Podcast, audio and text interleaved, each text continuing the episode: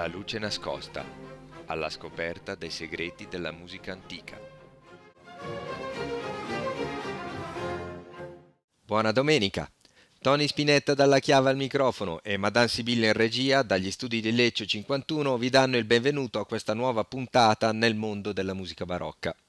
Il musicista di oggi, così come il dilettante o l'appassionato di musica, quando ha il desiderio di imparare a suonare un brano in particolare, non deve far altro che entrare in un negozio e cercare lo spartito, oppure cercare un'edizione in internet. Per i musicisti del 6-700 non ci pensiamo mai, ma ovviamente non era così semplice. Nel corso delle puntate precedenti vi abbiamo parlato di manoscritti e stampe antiche che sono una fonte importantissima da cui partire per lo studio di questo repertorio. Oggi vedremo come è nata la stampa in campo musicale e come funzionava all'epoca la fruizione di questi documenti e quindi di conseguenza quali erano le modalità di diffusione della musica all'epoca.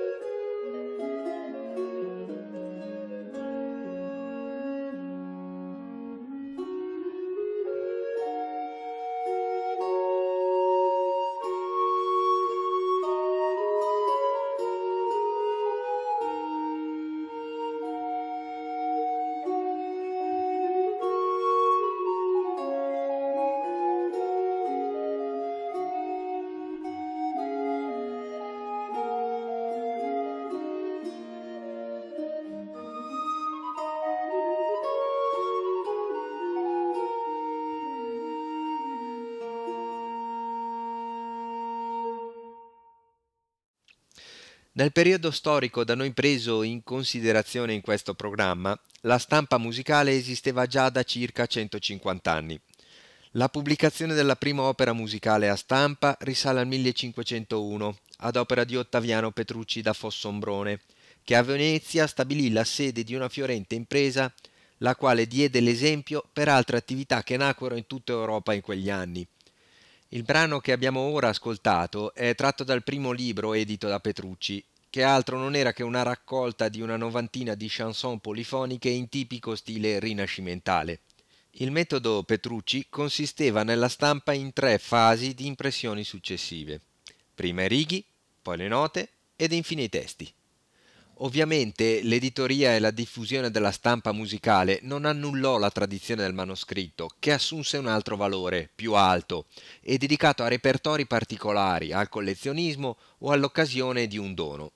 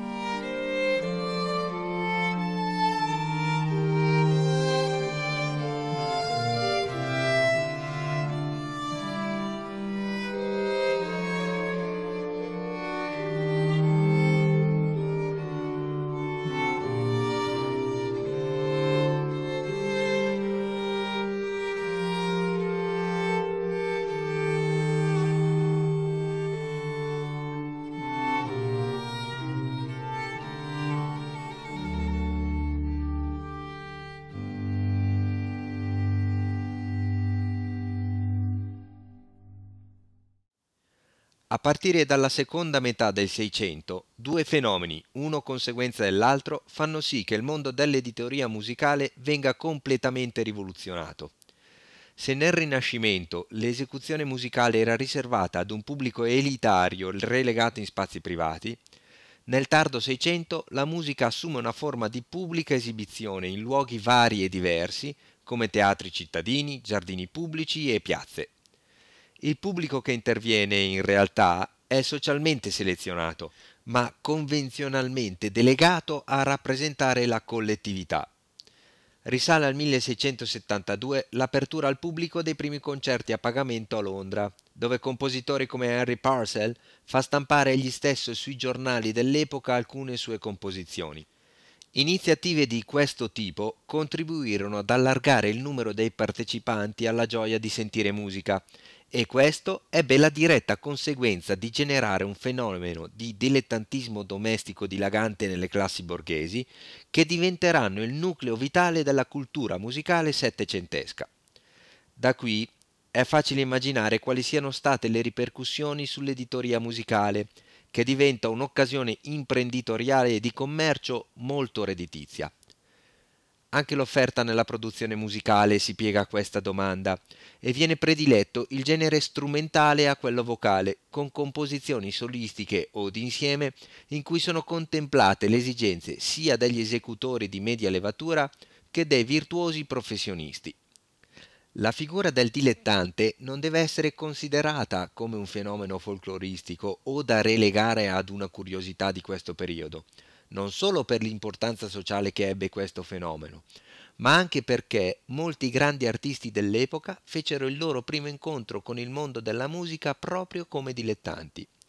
Molto noto è il caso di Benedetto Marcello, che a Venezia era giurista e avvocato, ma come lui anche un altro musicista e compositore tedesco, Georg Philipp Telemann, che autodidatta fin dall'infanzia, intraprese gli studi musicali canonici solo dopo aver raggiunto la maggiore età e dopo aver conseguito la laurea in giurisprudenza impostagli dalla famiglia. Proprio di Telemann ascoltiamo una sonata in Fa maggiore per flauto solo.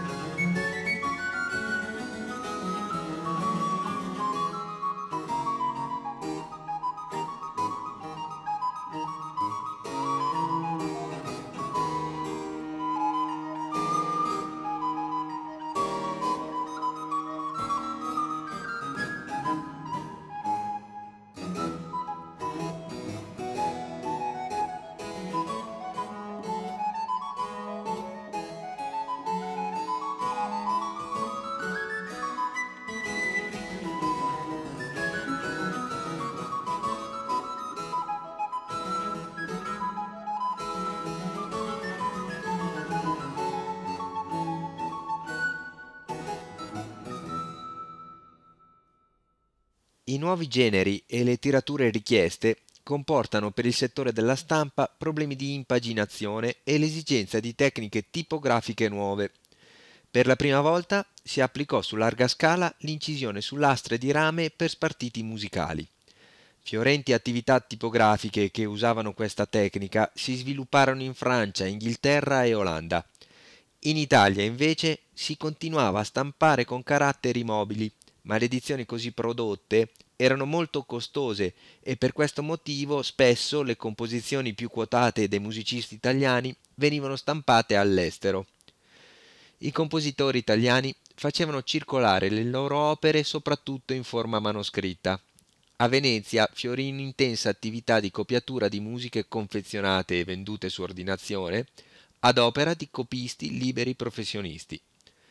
Verso la fine della prima metà del Settecento, la musica strumentale veneziana non fu più in grado di suscitare interesse come materiale d'esportazione, a causa della concorrenza dei musicisti d'Oltralpe, in un mondo sempre più dominato dalle grandi case editrici. Per questo molti musicisti italiani furono spinti a cercare lavoro e fortuna all'estero, ne è un esempio Antonio Caldara, di cui ascoltiamo la trio sonata in Re minore, opera 2, numero 1.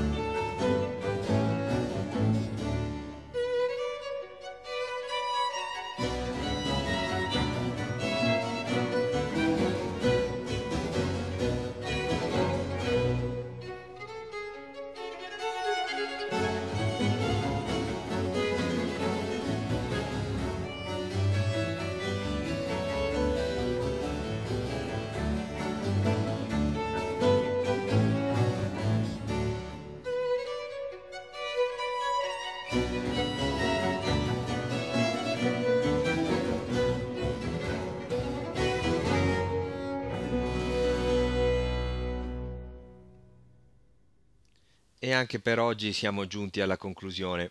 Come sempre potrete riascoltare la puntata e anche le precedenti nella sezione podcast dedicata alla luce nascosta sul sito www.radiogwen.ch. A risentirci a domenica prossima alle 12.30, sempre qui su Radio Gwendolyn.